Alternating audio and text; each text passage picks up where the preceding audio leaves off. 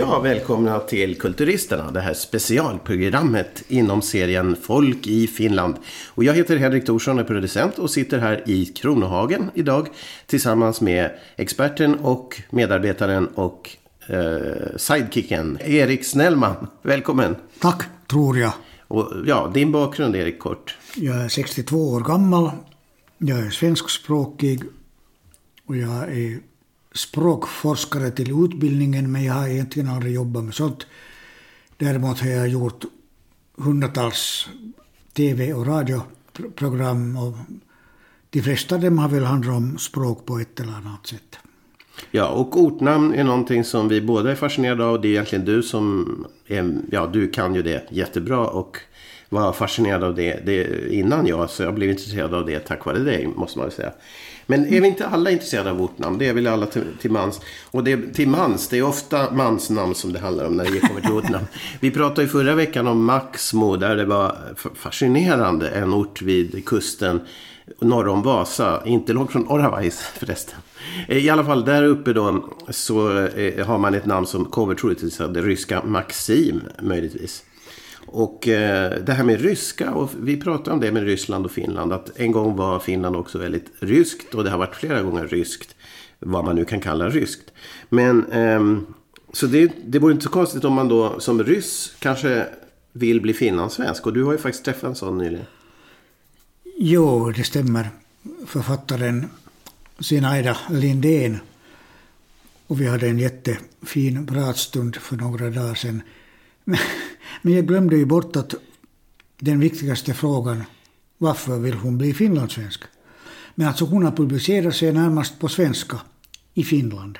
Fast hon är ryska från Leningrad. Och nu sa jag med avsikt inte Petersburg utan Leningrad. Just det, och så det är inte så liksom långt bort. Det är ju nära Finland och så vidare. Men det förklarar ändå inte riktigt. Eh, men hon är ju en känd författare i Finland. På svenska då som sagt. Hon är känd och prisbelönt och jo. Men vi har pratat om det här förut. Jag minns, minns, inte om vi nämnde just henne. Men det här med att, att om hon då pratar. Vad pratar hon för slags svenska? Hon pratar inte finlandssvenska har jag för mig att du menar. Eller vad, mm. nu har du träffat henne, vad säger du? ja, hon talar ju en perfekt svenska rent grammatiskt. Men visst hör man ju den här ryska bakgrunden, jo. Men, men det, det, är ju mm. inget fel på det, tvärtom. Men det är ingen finlandssvenska hon pratar på med rysk brytning? Ja, men det är ju heller inte det som vi i det här landet kallar för rikssvenska, det vill säga ni har ett tvåaccentsystem och i det här landet har vi ett ett-accentsystem, så hon försöker inte lägga in två accenter, nej, utan vi... Det är nog då mera finlandssvenska i alla fall än, än sverigesvenska. Ja, ja precis. Senaida Lindén heter hon. Du kan googla henne och hitta spännande böcker på svenska alltså. Av en rysk författare i Finland. Om man nu kan kalla henne. I alla fall från Ryssland har hon kommit en gång. Vi ska idag diskutera intervjun med Rico Eklund som är skådespelare på Svenska Teatern. Om hans namn ska vi säga något också. Nämligen, det passar mig bra. Ehm, men vi ska ta och berätta om några ortnamn först. Och jag vet inte om det har någon koppling till eh, ryska. Men eh, det var faktiskt en person som, eh, som jag mötte häromdagen i Vasa. Som bor i något som heter Runsor. Och eh, där ligger ju flygplatsen också utanför Vasa. Och dessutom kom jag då på. Hmm, det finns även en ö eller halvö utanför Åbo. Med väldigt fina ryska trävillor. Runsala. Runsala. Runsala säger man kanske där. Och där är det då fråga om det här. Har det med Ryssland, run, att göra? Eller är det ord? Eller vad är det, Erik Snellman? Runsor? Ja, det var ju ganska många frågor nu ja. i, i, samma fråga. Men om vi nu talar om Runsala i Åbo, det vill säga Ruissalo på finska. Där man i, i 40 år har haft en fin eh, rockkonsert. Mm. Och där jag var 1976 tror jag det var, så var jag där i publiken och såg och hörde bland annat Chuck Berry. Och den heter? Eh, Ruis Rock. Just det, på sommaren i Åbo. Mm. Och det här namnet Ruissalo får ju finnarna att tro att det handlar om råg på något sätt eftersom mm. råg heter ruis. Och Salo är en ödemark eller en stor ö där man jagar. Men om man går till skriftliga källor så ser man att där finns ett N. Så det är i själva verket någonting i stil med Runo Salo från början och då har de svenskspråkiga tagit över det namnet och gjort det till Runsala. Så att finns från början så mycket kring Åbo är som har blivit försvenskat? Jo, men det har ju nog också alltid funnits en svensk ingrediens i Åbo-trakten. Men det här är, skulle vi kunna säga att det är utgångspunkten är råg då? Nej. Nej. Utan det är det som folk tror mm. när de hör och ser namnet Ruissalo. Jo. Men det är nog någonting annat. Runosalo eller... Men vad det kan betyda? Det. Nej, det är svårt att säga. Det är ett namn som kan vara flera tusen år gammalt så det är nog svårt att säga. Men det har ingenting med ryskt att göra i alla fall? Nej. Men där finns ryska villor. Eh, och sen då Runsor. Runsor utanför Vasa där flygplatsen ligger. Är, har det någon koppling då till Runsala? apropå de här ryska villorna så de är väl från 1800-talet och har ingenting att göra med namnets ursprung. Mm.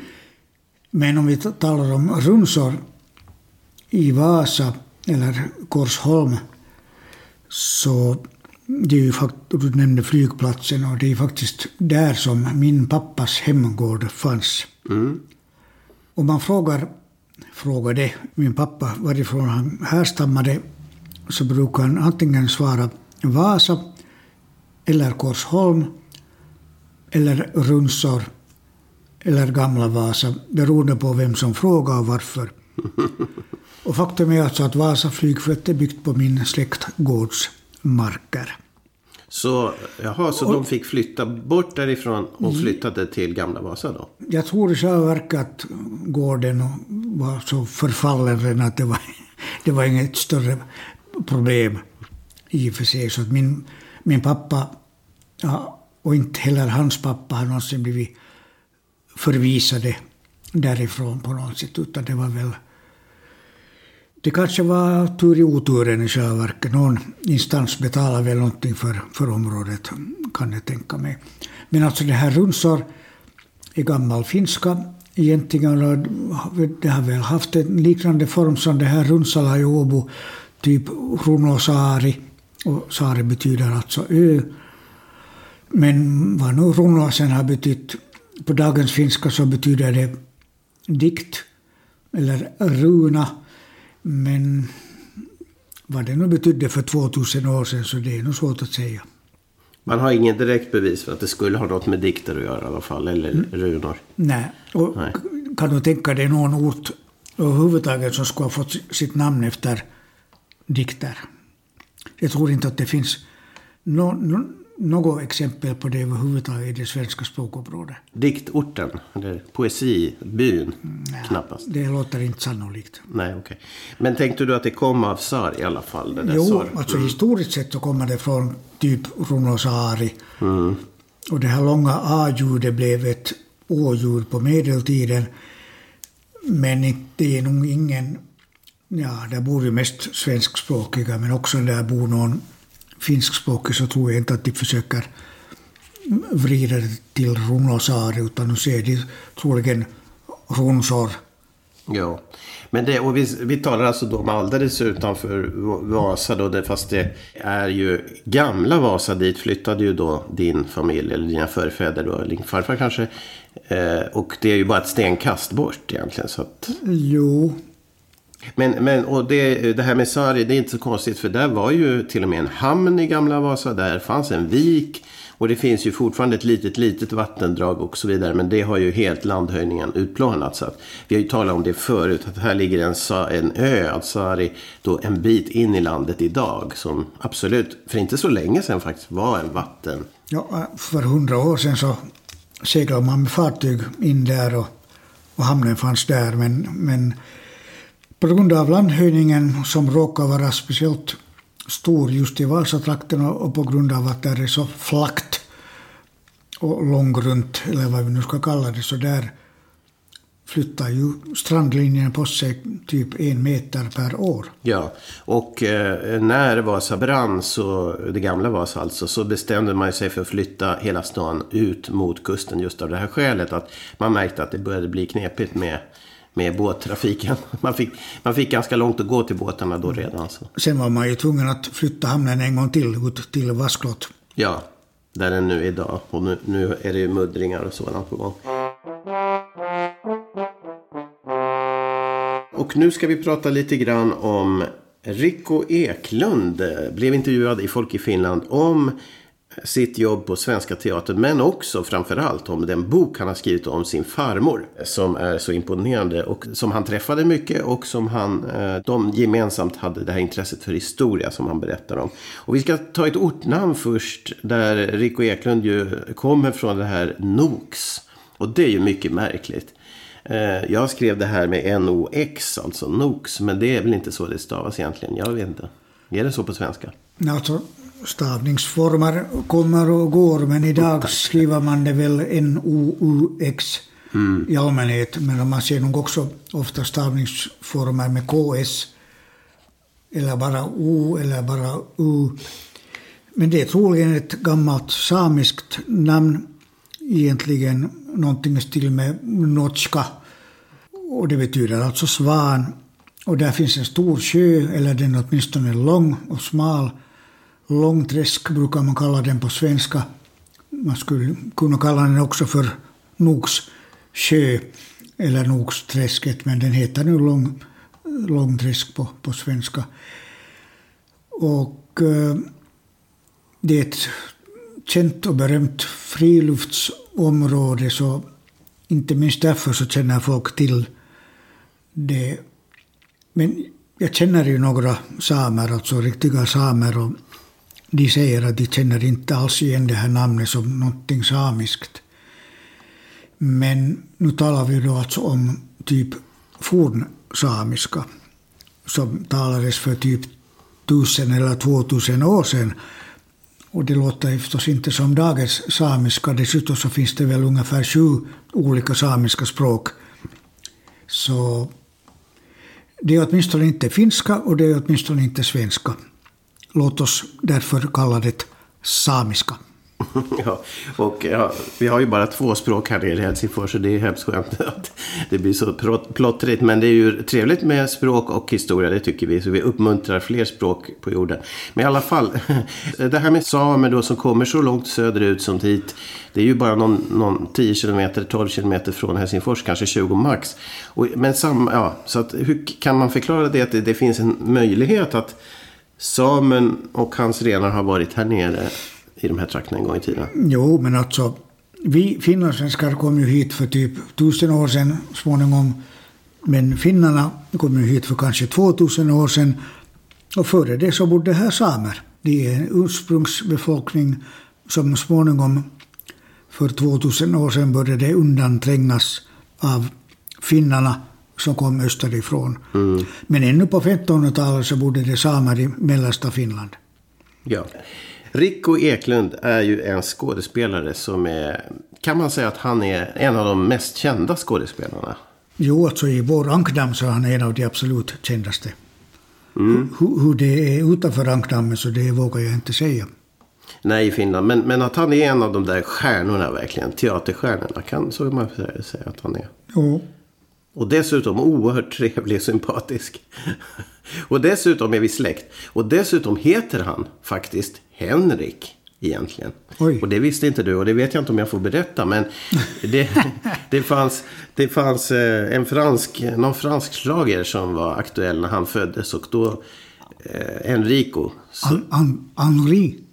Nej men eh, det var någon slager där. Ja, men det låter som spanska eller italienska och inte franska. Okej. Okay. Men alltså heter han inte alls Richard? Nej, han heter Henrik egentligen. Hö. Men det var den här franska slagen som han sjöng som barn som blev eh, Rico, Rico, Rico, Enrico, Enrico, Rico. Ah, okej, okay, no, det var nytt för mig. För att, eh, nämligen om man heter Richard så kallar ju finnarna en sån person för Riku. Men är det inte så att man då har med U, svenska Urban, alltså U, rik U, eller? För här är det rik O. Som i Oscar. Det är ju men lite ovanligt. Finnarna kan inte säga U eller U utan de säger O. Inte? det blir Riku. Ja, med O. Jaha, okej. Rico Eklund, eh, som har samma namn som jag. Har du sett honom på scenen? Jo, jag har jobbat med honom någon gång för länge sedan. På vilket sätt? Jag jobbade på YLE, alltså finska stats-TVn och radion. Och jag översatte någon animation och han var skådespelare och dubbade de här replikerna. Och jag, jag redigerade honom. Han eh, har ju då skrivit om sin farmor. Brev har han hittat brev. Han har ju hört henne berätta också dessutom. Och källorna är många och det är ju det han gestaltar en tid som flytt kan man säga. Och du, han har ju också bara skrivit en bok så jag vet inte om han då men han har blivit verkligen uppeldad och vi hoppas ju komma fler böcker. Men eh, han har ju något på gång berättar han. Men du har ju också bara skrivit en bok. Och frågan är om du får... Men du har ju inte riktigt varit så... Du har ju haft ett annat perspektiv. För du har ju snarare varit en futurist i ditt sätt att skriva. Då du har skrivit en bok för framtiden. Futurist. Ja, Och för det första, vad menar du med att jag har bara skrivit en bok? ja men vi har Och sen kallar du mig dessutom för futurist. Ja. Eh, ja, men att du skrev, medan han skriver retrospektiv, han skriver ju om det som har varit. Så skriver du visserligen, men du har ju skrivit en bok till din son. Ja. För hans framtid. Ja, och nu håller jag på sätt och vis på med, med följande bok åt honom. Men den är ju retrospektiv, det är ett slags memoarer, ja. Ja, så det är memoarer. Men pappaboken var ju en... Nå, nu var det ett slags memoarer det också. Det första, memoarer från det första året i hans liv. Ja. Har han läst den? Jo, Många gånger.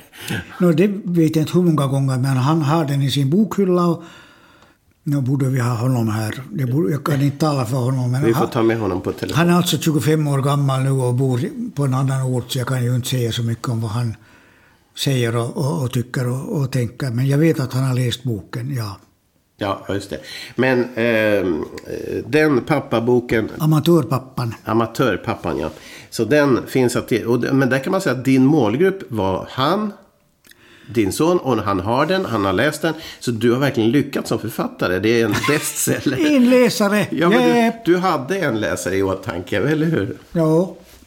Så egentligen har jag ju lyckats till 100 procent. Och dessutom inspirerar du Jari Tervo att också skriva en sån bok. Ja, Jari Tervo som då tio år senare gav ut den, den första, som man säger, den första finska pappaboken. Jag kontaktade honom och helt vänligt och bara meddelade att jag skrev faktiskt den första finska pappaboken för tio år sedan. Och det, han sa att det visste han inte om. Och vi skriver ju på olika språk och jag tror honom, jag har ingen orsak att säga någonting illa om honom.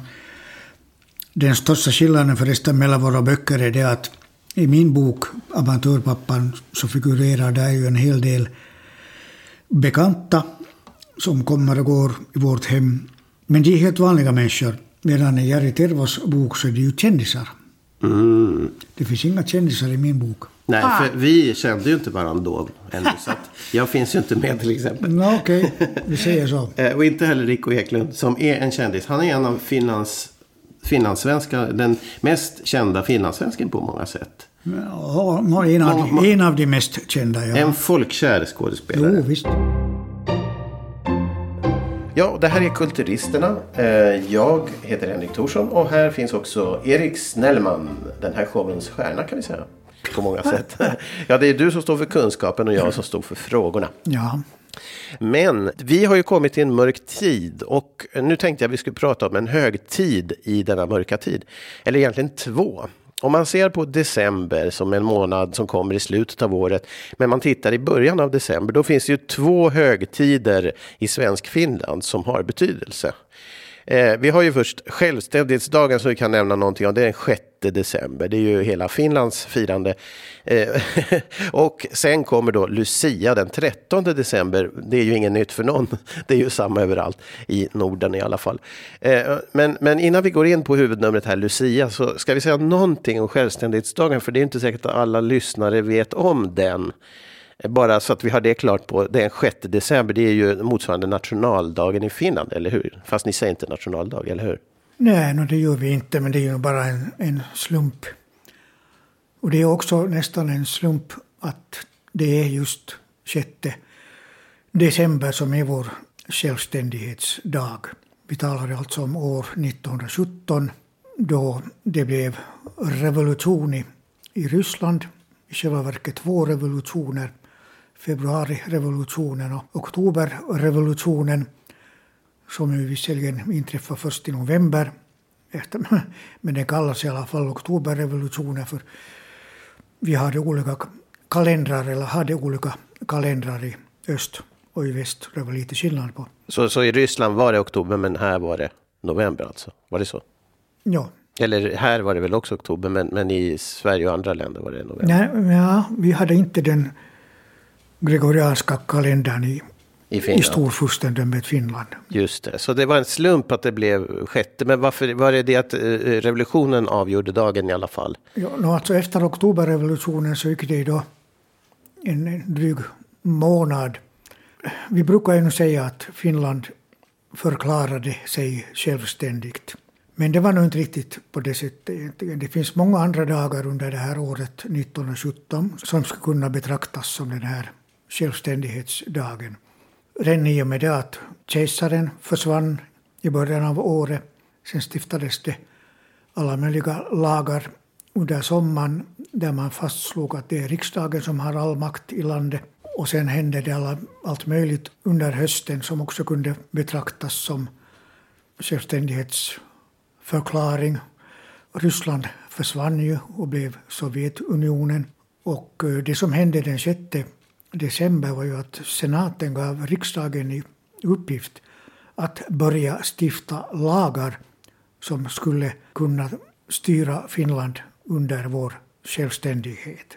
Och sen gick det ju ända till årsskiftet innan vi fick Lenins underskrift på ett papper där han erkänner Finland. Och det kunde ju också ha varit självständighetsdagen. Men eftersom det var sent på nyårsnatten så skulle det ju då ha sammanfallit med vårt nyårsfirande. Eller så skulle vi då också fira Lenin på nyårsdagen och det kanske inte, åtminstone inte dessa dagar skulle ha varit så populärt i längden. Så man valde nu sen att titta lite bakåt i tiden och konstatera att vi, eller man slog fast att det var den 6 december.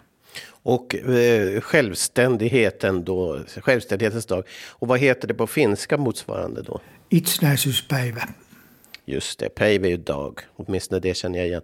Men eh, den här dagen, eh, om man tittar på hur den firas, så var det viktigt i din uppväxt eh, att, att man gjorde någonting speciellt på den här dagen? Det är en ledig dag. Jag är inte alls säker på att man var ledig på den tiden, på självständighetsdagen. Och inte minns jag att vi skulle fira den på något annat sätt heller. Men på kvällen så kollade jag alltid mina föräldrar på TV. För de var ju där och firade med presidenten på presidentens slott. Ja, och som ligger bara ett kvarter härifrån de facto, det där slottet. Och, och det är en tv-sändning som har funnits i alla tider alltså. Nå så länge vi har haft TV i, i Finland, eller från cirka 1960. Och det går ju bara ut på att man går in och hälsar på, på presidenten. Eh, och sen då dansar man där, inte vet jag om man äter där eller så, men Och där är buffé. buffé ja. Jo, och, så supar man ju. ja. Men, och där är hett och trångt.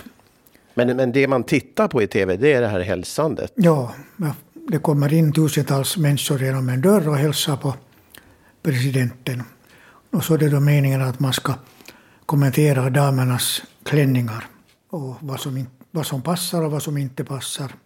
Då, då både hemma i soffan och, och de som eh, kommenterar då i, i sändningen, eller? Jo, no, de kommenterar för, förstås också, men de, de måste väl censurera sig lite. Ja, om inte det, ja. Och sen det, försöker de ju, i mån av möjlighet, så försöker de ju berätta vem det är som nu hälsar på presidenten. Och de hinner inte med alla, och de känner inte heller till alla, men kanske var tredje eller någonting sånt. Ja, för det går ju inte jättelångsamt, men det är ju inte världens mest spännande program för oss som inte kommer från, från Finland heller. Men... Nej, alltså det går ju nog inte att exportera. Jag misstänker att det i något skede kommer att läggas ut på, på Youtube med kommentarer om att så här gör man TV i Finland, ha ha ha. Och ärligt talat så det är nog det minst TV-mässiga man kan tänka sig. Ja. Egentligen. ja, det är ju teater. Folk kommer in genom en dörr och går ut. Det är, ju, det är väldigt den simplaste teater. Eller liksom scengestaltning man kan tänka sig. Kom in, gå ut, kom in, gå ut. Jo, men sen är det ju också det att det är en väldigt högtidlig tillställning. Försöker man låtsas som åtminstone.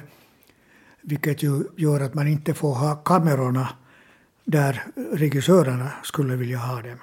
Utan de är någonstans uppe på en balkong och det finns bara en bildvinkel och den är egentligen sämsta tänkbara bildvinkeln. Ja, just det. Ja, men eh, den här, och då när du var barn så då fick du möjlighet då att se dina egna föräldrar gå i den här? Ja, som om jag inte skulle ha sett tillräckligt av den manus. Men det var väl spännande? Nåja, det var ju alltid någon som sen följande dag i skolan påpekade att de, att de såg mina föräldrar. Vilket inte alltid var så bra. Men då, det var alltså för att din far var minister eller hade varit minister eller vad var det? No, han hade varit minister och han satt i riksdagen och de här kommer automatiskt med. Men också senare så var han med många gånger för han var ju, om inte vän till Kekkonen så åtminstone en sån som Kekkonen litade på ja. och ville belöna. Finlands mångåriga president. Ja, alltså. tänk, så ville Kekkonen belöna min pappa genom att låta honom komma och hälsa på. Ta, Ta honom i hand. Ja, vilken belöning. Ja, men det, det är spännande när man har eh, ganska enkla eh, såna här eh, rutiner och enkla riter som det gör lätt, det är lätt eh, Ja, det är spännande. Man gör det, spän det lilla spännande på något sätt. De rågar på allt, om vi nu får tala om ja. den här tv-mässigheten, så det är inte heller radiomässigt. Det finns alltså hela tiden en sån här militärorkester.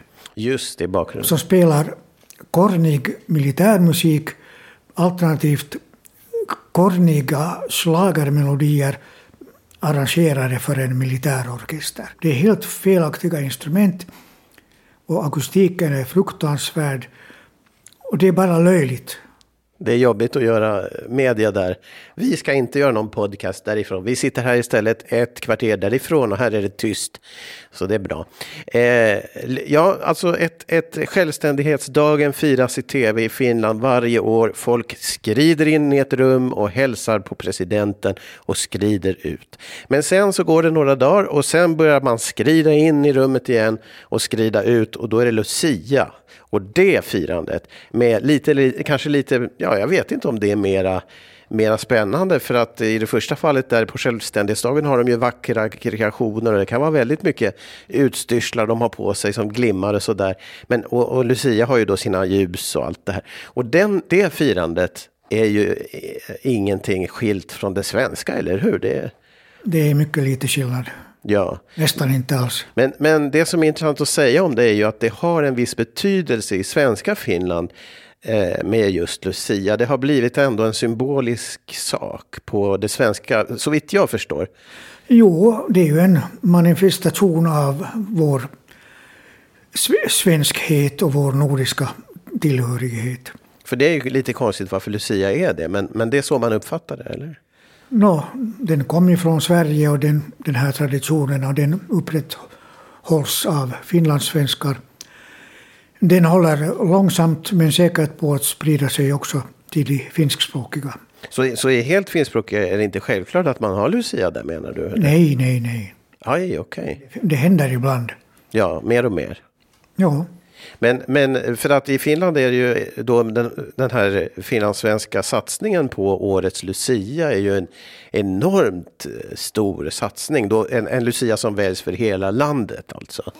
No, hon kallas väl för Finlands Lucia. Just det. Men alltså hon uppträder ju då tiotals gånger där då från, från och med 13 december och till någon gång i januari och sen händer det väl ingenting under resten av året därpå alltså. Är hon eh, årets Lucia då ett år framåt igen? Nå, i princip, ja.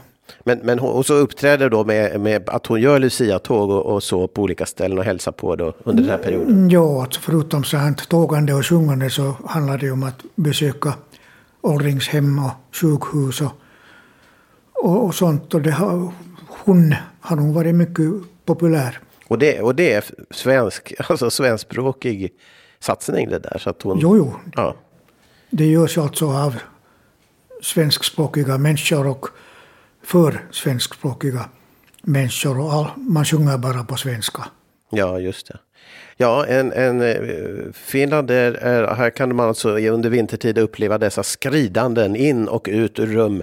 Självständighetsbalen, det är ju en bal det där, självständighetsdagen som filmas och sen då Lucia sen 13 december. Men du själv, har du, nu är det Lucia snart och, och det har varit kanske, när är Lucia för din del? Är det något, du slänger allt och går dit och tittar eller vad, hur står Vart, det? vart dit? Ja, där det finns någon Lucia att se eller hur? Nej, men eh, som barn har jag varit med en gång och tittat på när Lucia kröntes. Alltså Finlands Lucia här. När vi säger Lucia så menar vi Finlands Lucia.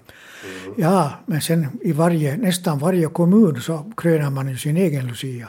Men är det inte de som sen tävlar i den stora då? Nej, nej, nej. Nej, det är olika. Det, är, det här är inte nu som i Miss World. eller Eu- Eurovision eller, Ja. eller en idrottsgrej. Nej nej, nej, alltså i Borgå väljer man en egen Lucia, i Lovisa väljer man en egen Lucia, men de träffas nog aldrig, de behöver inte tävla mot varandra. Men det här som jag sa om att varje kommun i stort sett väljer sin egen Lucia i Finland, det gäller alltså bara de svenskspråkiga och tvåspråkiga kommunerna. Men, men är det inte så att varje skola har sitt Lucia-tåg? Då de svenskspråkiga skolorna har det i allmänhet och sen har många församlingar sin egen. Lucia. Så det finns hur många Lucior som helst i Finland. Men du måste väl ha varit med åtminstone som barn? Jag har varit med som kärngosse någon gång, ja. Ja. Och det, har, det, är inget, det här är inget konstigt för oss i Sverige. Som du säger, traditionen kommer från Sverige. Men jag, jag tror inte att vi väljer en Lucia för hela Sverige så som ni gör här. Det, det har vi inte tror jag. Men, men man väljer väl i olika kommuner och så här Lucia också där tror jag. Jag var någon gång på Youtube och på skojs skull och kollade hur man gör i den övriga Norden. Mm. Och det visade sig att det åtminstone inte på Isl- Island fanns någonting. I Norge fanns det lite, i Danmark mindre. Och eh, sen visade det sig att man också i norra Tyskland har någon slags Lucia-firande. Mhm. Men där gör man det då på tyskt vis. Eh, där har man då sådana damer i sådana bayerskt urringade klänningar och minikjol. Och så sjunger de sen, no, de sjunger nog Santa Lucia men man börjar mer att tänka på en ölkällare eller en porrklubb. Okej.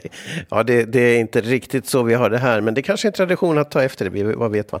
Lucia är ju ett tillfälle för... eh, Man anar ledigheten över jul och stämningen. Och det är liksom en föraning inför det som ska komma. Eh, Och eh, man får höra lite dikter och så här. Och de där bullarna, saffransbullarna är ju faktiskt goda. Och särskilt om man bara har dem en gång per år. Men ni har också saffransbullar då, eller har ni inte det här? Luci- Lussekatter som vi säger. Vi kallar det någonting annat. Men ni har ju det. Ni har den bullen som är så här rund. Alla bullar är väl runda men den som ser ut som ett, S liksom, ja. ja eller två stycken S Ja, just det. ihopbyggda, ju, dem har vi ju nog ja. Ja, just Men det. jag vet inte om vi förknippar dem med Lucia egentligen.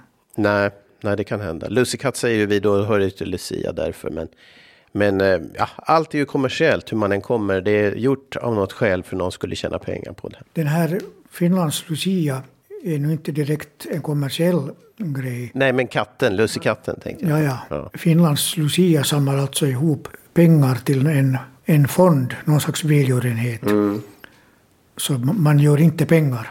Nej, man samlar pengar, men man gör inget med dem. Men, men jag vet inte exakt. Jag tror att det går till barnsjukhus. Eller? Ja, det är viktigt. Men, nej, men, nej, men visst, och eh, det är en manifestation för det svenska i Finland på något vis samtidigt. I och med att det är en tradition som då här i den här kontexten upplevs som en svensk tradition. Eh, även om den ju och, och, det kanske är det, att det är det i Sverige också, en svensk tradition, visst, med Lucia, samtidigt som Lucia är ju från Italien och hela det.